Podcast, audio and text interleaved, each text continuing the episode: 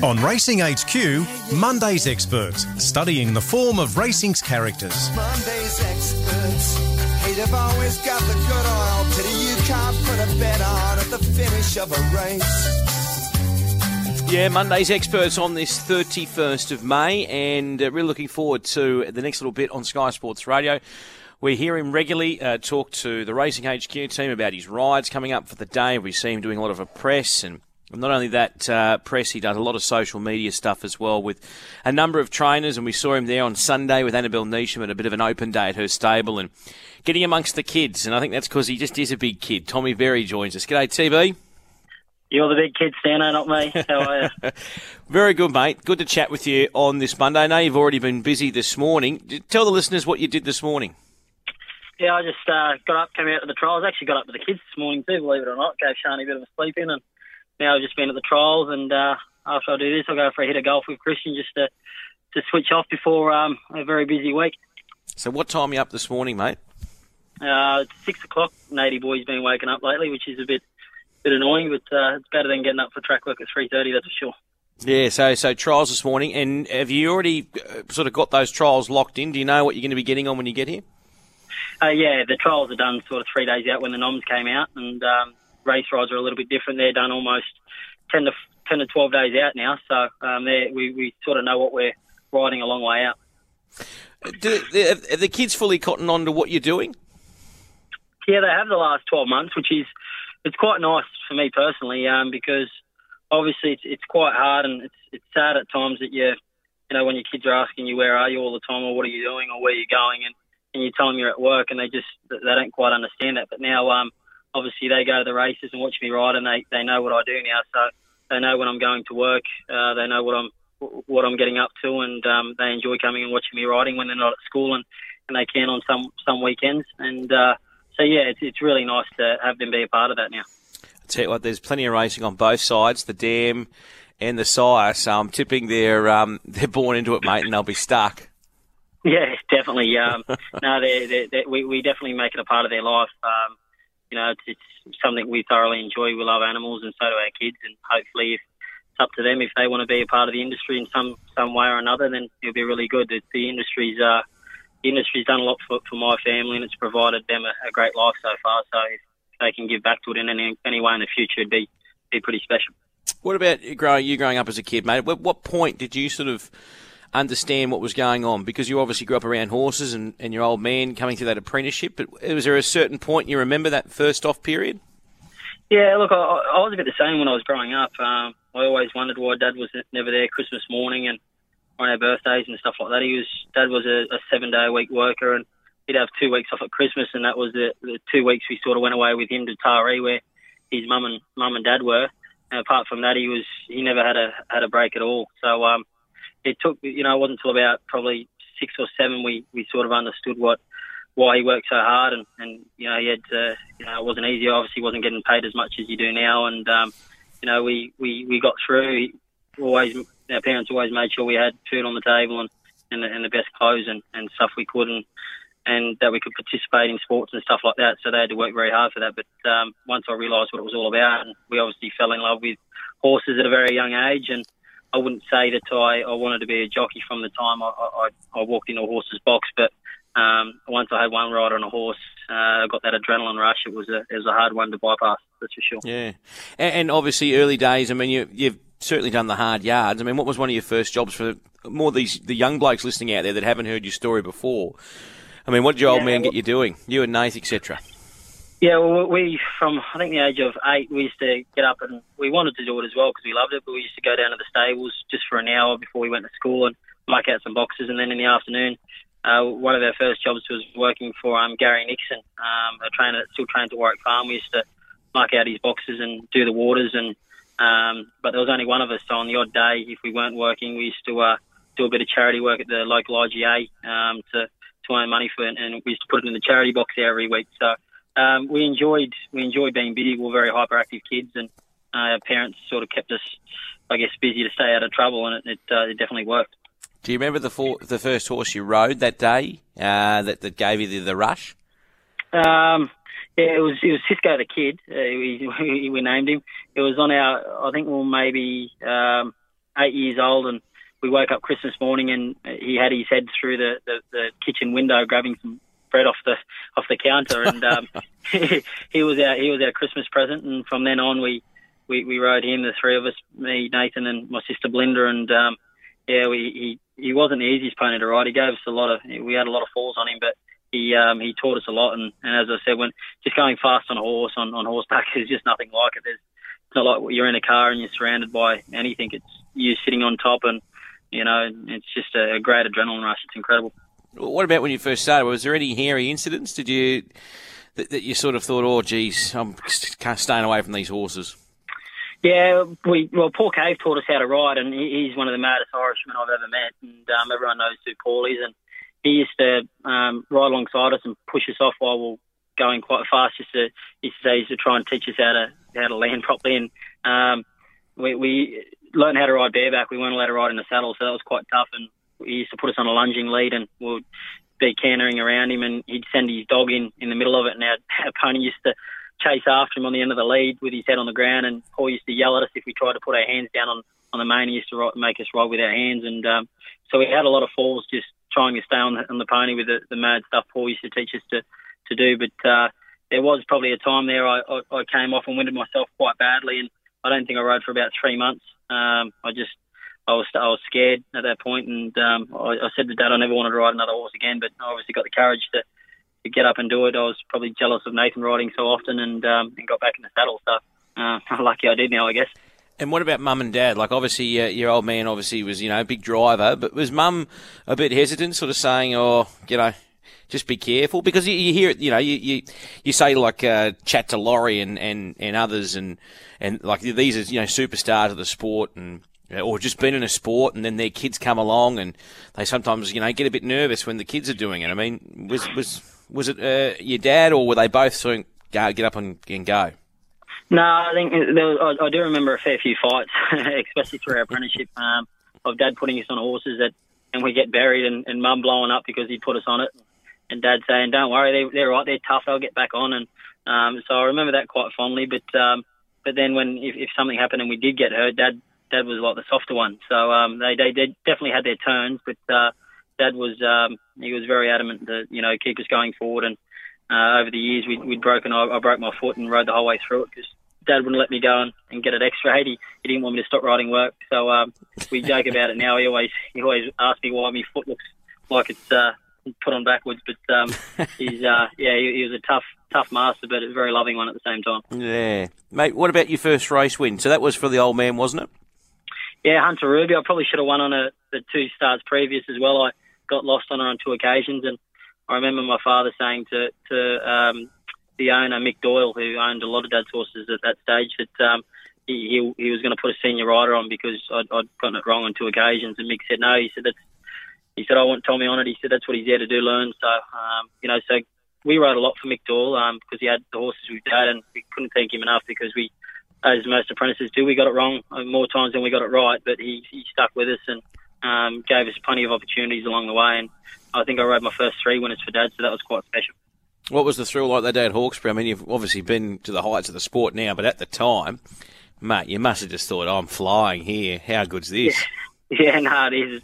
There are times you, you look back on and cherish for the, for the rest of your life. Um, you know, no one ever forgets their first race race win, and especially for their father. And um, Nathan got beaten a, an, absolute pimple on the same day, two races later, on another horse of Dad's called Apple Prince. Um, so a bit gutted on that that day, but I think a week later he won on um, another horse of Dad's at the Scone Cup Carnival. So um, yeah, we we uh, we rode a lot of winners for Dad early days. It was quite nice. Then you went up to I think Magic Millions. That was sort of that was sort of the real big one for you, wasn't it, at the time? Yeah, it was. Um, it uh, we, we went to WA for three months over EI, and I think that's that was the biggest probably pick up for, for Nathan and I. We we're just struggling because Dad wouldn't let us go down to the, the, the, country and ride when we first started. He wanted us to stay in the provincials where he could keep an eye on us, and he didn't want us living away from home. So um, he kept us around the provincial area, which obviously meant less rides and, and took us a lot longer to get going. But when EI hit and EI hit on, I think a Thursday afternoon, and Dad had us on a flight on Friday morning to go to, to WA and ride because he didn't want us to sit around at home. And um, we, we got a lot of winners over there, got a, a lot of confidence out of it, and, and learnt a lot. And when we came back, we really sort of picked up and, and the ball got rolling. And um, yeah, then I got on, a, on that filly um, to Queen and went up to the Magic Millions with her, and um, pretty much through the ride on, on her and the Magic Millions is how I got the job at Gai Waterhouse as a stable rider. So it was uh, amazing how things sort of work out. Mate, you always do talk about Nathan, um, understandably, and you mentioned uh, in previous conversations I've heard you sort of say that you think he was a better rider than you. Yeah, he was. He was uh, definitely at the early stages. I, I, felt like towards the end I was definitely catching up, or, or on even terms um, towards the end of his life. But um, Nathan had a, a, real sense of calmness about him. Uh, in a race, he, he rode horses very uh, patiently, and, and that's why he rode. He, the main stable he rode for was um, Guy Walter and he, he really based himself off Hugh Bowman. Hugh Bowman was his, his hero uh, when it came to jockeys, and um, you know he was uh, he, he, was just a patient guy. He let races unfold, which probably cost him a little bit as an apprentice getting opportunities because apprentices are well known for just put him on a front runner or get him on the speed and, and use your claim. But uh, Nathan wasn't really that sort of rider, but um, you know he, he was he was more of a natural than me. I took a lot longer to to really you know learn how to read a race and just them little things. I could sit on a horse okay, but um, I didn't have a really good racing brain where, where Nathan just picked up on those things a lot quicker than I did. And, and that showed, I think he, he started riding in town probably 12 months uh, before I did. Mate, at the time, and, and, at the time of Nathan's passing, and it was an awful time in, in, in your life and a lot of people's lives, but did you think about uh, leaving the sport? Was there ever that thought of thought, or or was it more of a uh, give you more and more determination to to get out there and, and because I've I've had conversations with you before, even away from the microphones and stuff, and and I get the sense that he's with you every day, mate, and he's riding with you every day as well. Yeah, exactly. Honestly, I don't know what I was feeling at that time. Um, it's all a bit of a blur to me at the moment. There's 12 months after Nathan passed, I wasn't in a great way, but I I sort of was just turning up to the races and, and, and doing my job. But the only time I ever felt close to him was when I was riding. So um, the last thing I wanted to do, or the last thing I was going to do, was was take time away from the sport, or or, or, or go away and, and have a holiday or anything like that. I just felt that the we most of our, our greatest memories and a lot of our um, time growing up together was you know during our apprenticeship and, and riding ponies growing up and stuff like that. So when I was in the saddle, even though to be honest with you, most days I went to the races, I was on another planet. I, I couldn't think straight, but um, I, I just felt like I, I was with Nathan and, and I was riding really well at the time, which I was looking back on now, I was quite surprised. I'm, I'm quite surprised about. Yeah, I mean, I, I remember that uh, around that time as well. That was uh, when you rode the offer, wasn't it? Yeah, around that time, yeah. And, you know, even uh, you look at the offer, that was probably the toughest time. I was touring back from Singapore and, and Nathan had passed, and then I rode him in the City Cup. And they were probably, you know, his three wins in a row. They were probably three of my best rides I've ever put in, and and like I said, I was I was probably in the worst mental state I've ever been in. So um, it's amazing that sometimes things um, are meant to be, and, and it was on that occasion. Just shows too how important um, you know certain people are in your life at that time, mate. And I know that you, you know, you and Shani were always destined to to go on and be together, but uh, just that that real rock, mate. That real you know centre point for you. Yeah, no, she's been incredible. She's helped me through a lot of tough times. Um, uh, through through obviously mental health, depression.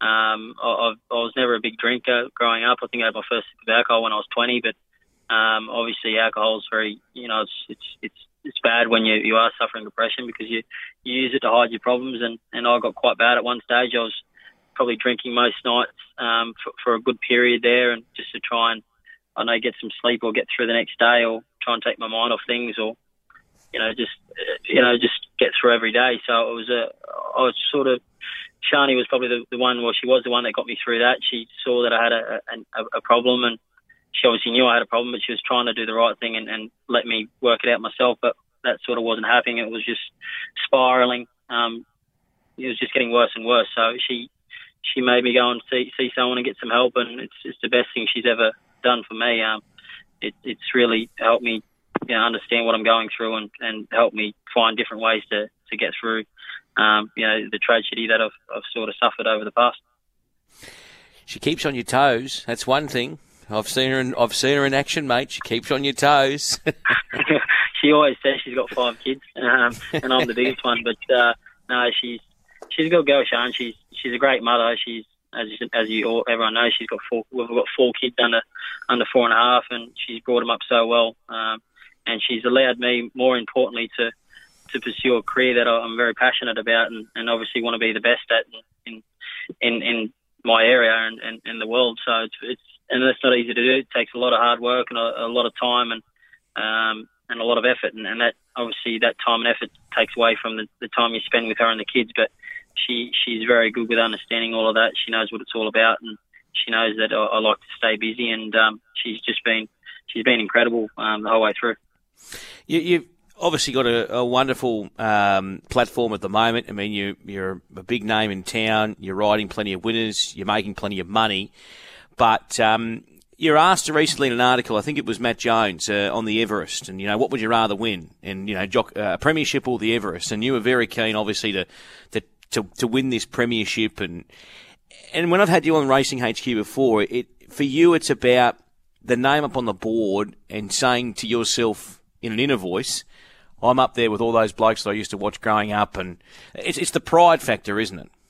Yeah, it is. I, I'm you know, money in this sport comes along with success anyway. So, you know, you, you don't have to. Like, I don't feel, especially myself, I don't have. I don't feel like I've got to win the, the most expensive races, or you know, it's always nice to win them. But um, you know, to to win something like a premiership, I feel a premiership, 12 months of hard work.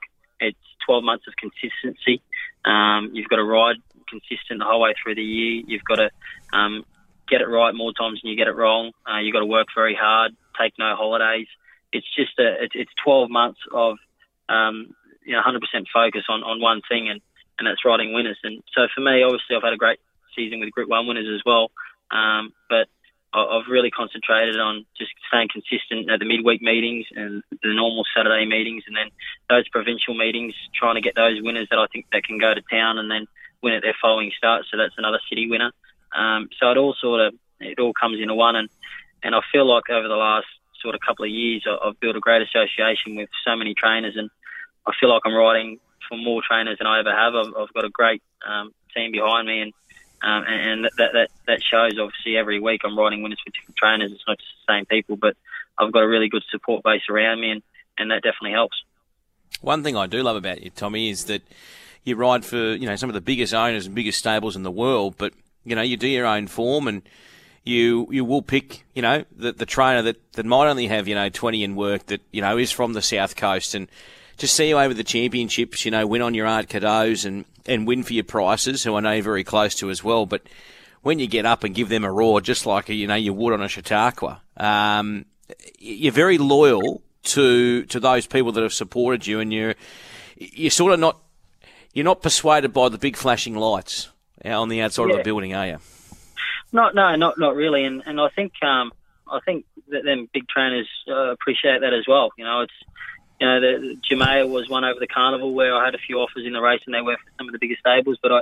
I'd gone down and trialled her at Kembla, and I, I thought she was the right horse for the race, and she won well for the prices. And um, you know, I enjoy riding for the country guys when they bring them to town, and um, obviously want to be on the best horses in every race. So I don't always get on their horses, but if, if they've got one that I think can win or is a, a good chance, and uh, if I've even got to go down and, and ride it somewhere down south um, before they, they bring it to town, I'm happy to do that as well. But and uh, like I said, I, I think you know the I definitely don't think the city trainers get uh, annoyed about that. I think they they appre- uh, you know they appreciate what I'm what I'm doing, and, and I stick to the people that have really helped me um, get to where I am. And, and there's so many people I've ridden for when I'm growing up that I, I'm still riding for now. Even people like um, Clarry Conners and Gary Portelli. I rode a winner for him the other day, and uh, Greg Hickman and all of those Warwick Farm trainers that started off using me all the time. So, um, you know, it always means a lot getting winners for them. Back to the horses. So, uh, the Hong Kong trip, and when you went over there to ride for John, how did that all come about at the time?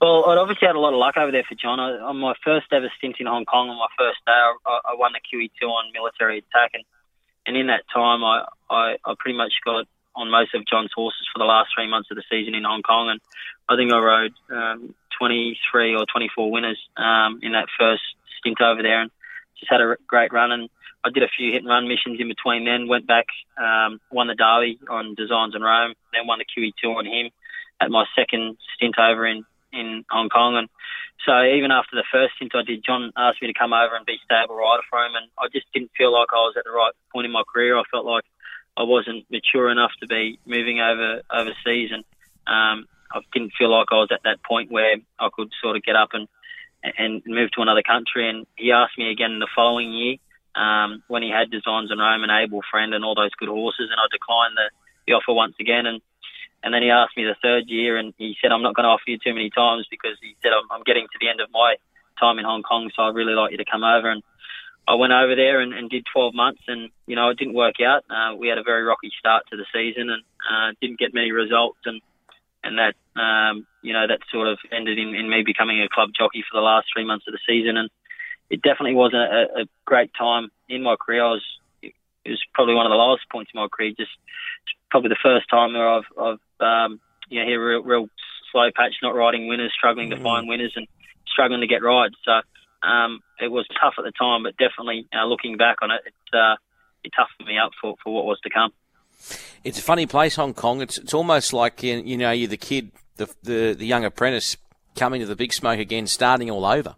Even though you've got this established career in here in Sydney, and you know you you're getting results, you go over there, it can really um, it can eat you up and spit you out very quickly. That joint.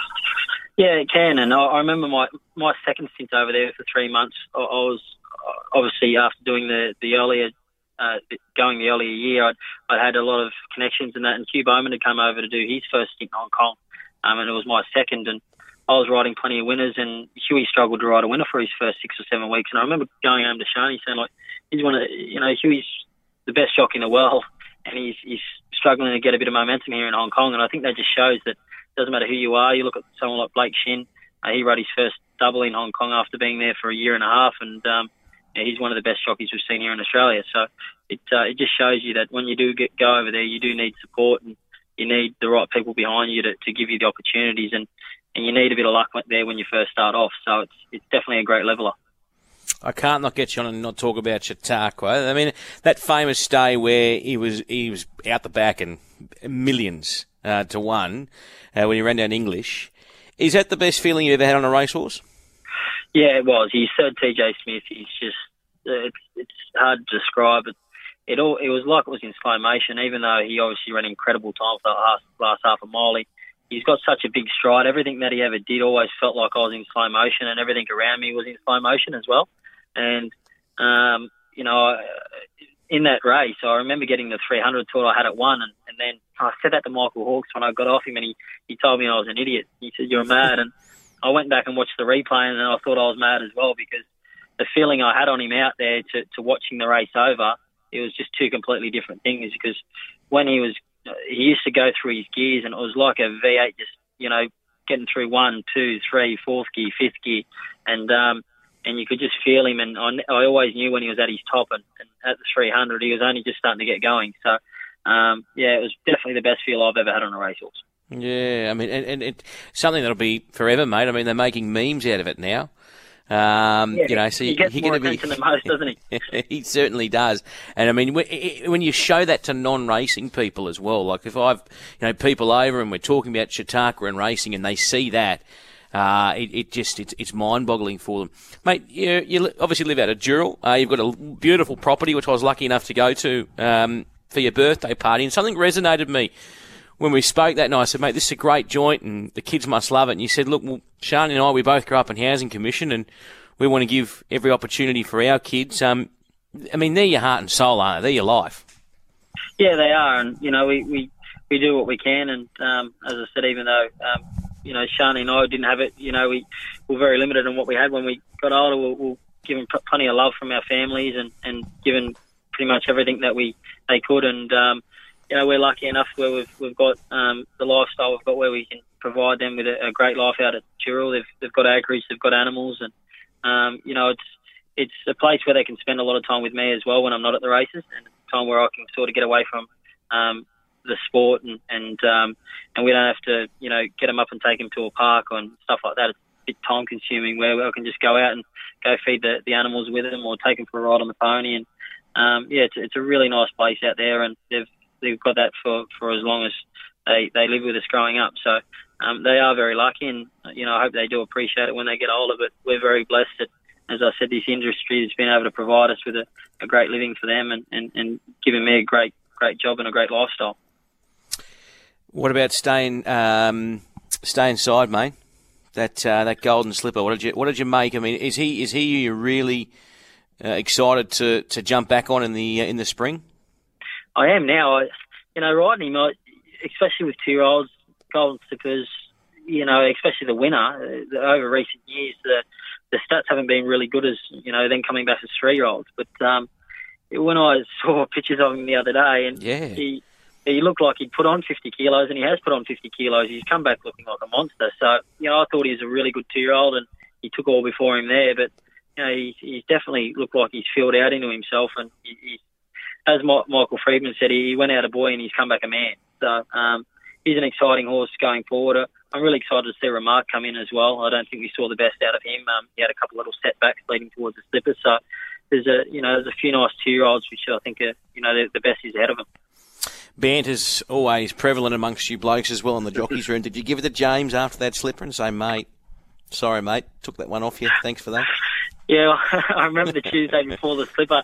I went I went down to Gallop, um, stay inside, and I, I went to handle hand James my whip and helmet. I said, "You may as well uh, get on and give him his final piece of work. You've done everything else on him." and uh, I wasn't as I wasn't I wasn't as lethal after the race because I could see he was hurting a little bit, but. Um, you know that's that's the name of the game. And you know James yeah. is probably it's probably cost him a, a, few Group Ones over the time, but he, I'm sure he's got more back than he's missed out on. So um, you know he's, exactly he's got to share him around a little bit. That's for sure. Exactly. No, he's he's travelling all right. Don't worry about J Mac. Okay. Yeah, travelling not, good. yeah, I know. So you're 96. You're 96 at the moment in the Metro. Um, I tell you what, you get close to him, and then like he comes back last week at Canterbury, and he he just gets that little bit, you know, of a push there midweek. It, do you think he can? Do you think he can beat him? In the Jockeys Premiership? Oh, oh look, I, am not going to say I can't because then that wouldn't be the right attitude um, heading into the next nine weeks.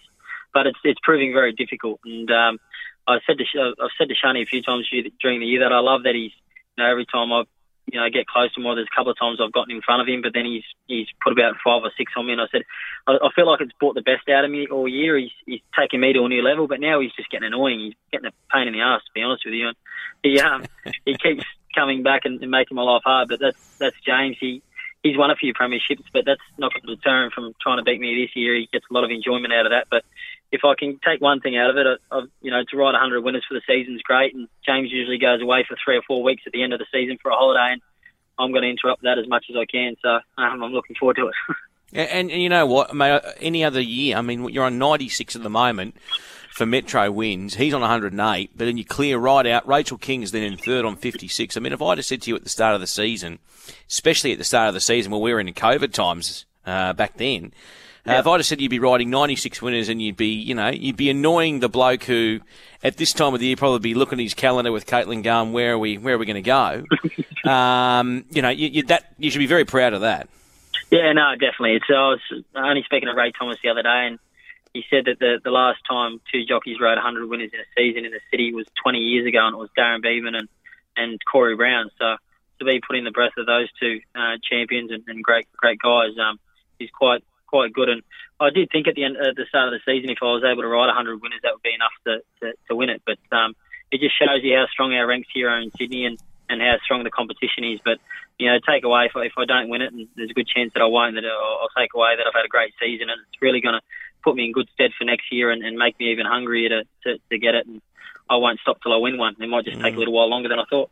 You never know what's around the corner. Mate, before I let you go, and I've spoken with a number of trainers about this in the last couple of weeks, and it's something that's been popping up, especially as a byproduct of COVID, and obviously the the lack of uh, you know international people that can come in that can help around the stables. But you know, you've grown up around uh, horses all your life. Are you concerned for the future, you know, with, with things like staff and with even younger uh, participants that want to be jockeys coming through? Do you think we need to be getting out there more into schools and regional areas and sort of saying, look, there's a really good game here you can be involved with and there's a lot of fun to be had?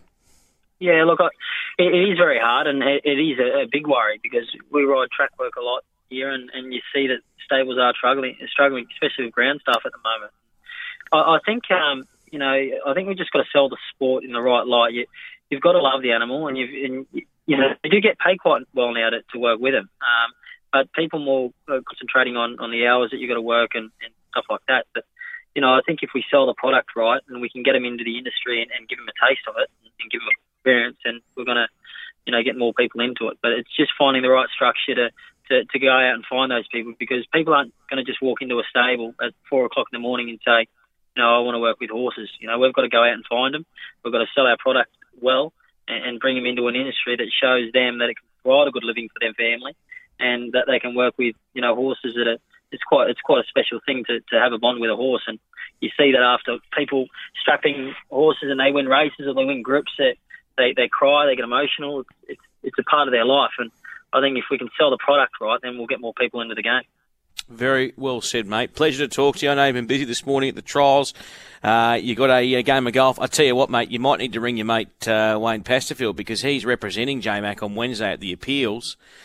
Um, he does a good job, Wayne, but you might want to tell him not to do a good job this time for James, so he, he can't get those extra days off. Yeah, he works for me as well. I might might tell him that the other court cases he's got that are a bit more important. Mate, pleasure to chat to you. Um, as I said, you've done a number of these chats with a number of people across the industry for all different networks programs, but it's nice to talk to you, mate, and hopefully someone out there learned something a little bit different about you today, mate. Go and enjoy your day. I appreciate that. Thanks, Dan. I Take care, mate. Cheers, mate. Tommy Berry there joining us on Monday's Experts uh, at 11.37. And that uh, particular interview, that'll be up for a podcast. It's great to chat with Tommy. Um, very um, prevalent at the moment, obviously, with, with what's happening in regards to this premiership. And we are blessed at the moment. We, we get to see uh, these top two rise. In fact, not only them, but the, the quality of that, that room in Sydney uh, to be wheeled out every Wednesday and Saturday, it's extraordinary. 11.38 Sky Sports Radio, the whip around's coming up next.